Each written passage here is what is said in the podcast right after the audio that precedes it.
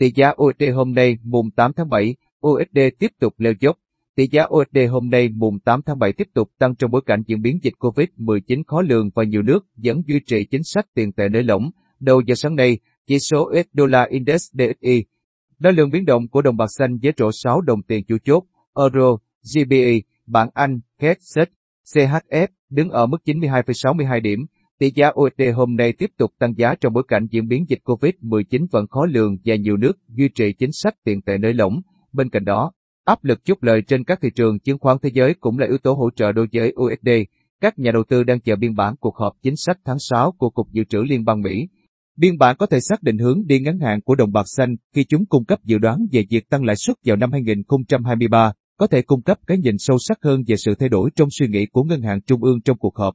Ở thị trường trong nước vào cuối phiên giao dịch ngày mùng 7 tháng 7, tỷ giá USD mỗi Việt Nam đồng ở ngân hàng phổ biến quanh mức 22.900 đồng mỗi đô và 23.100 đồng mỗi đô mua bán.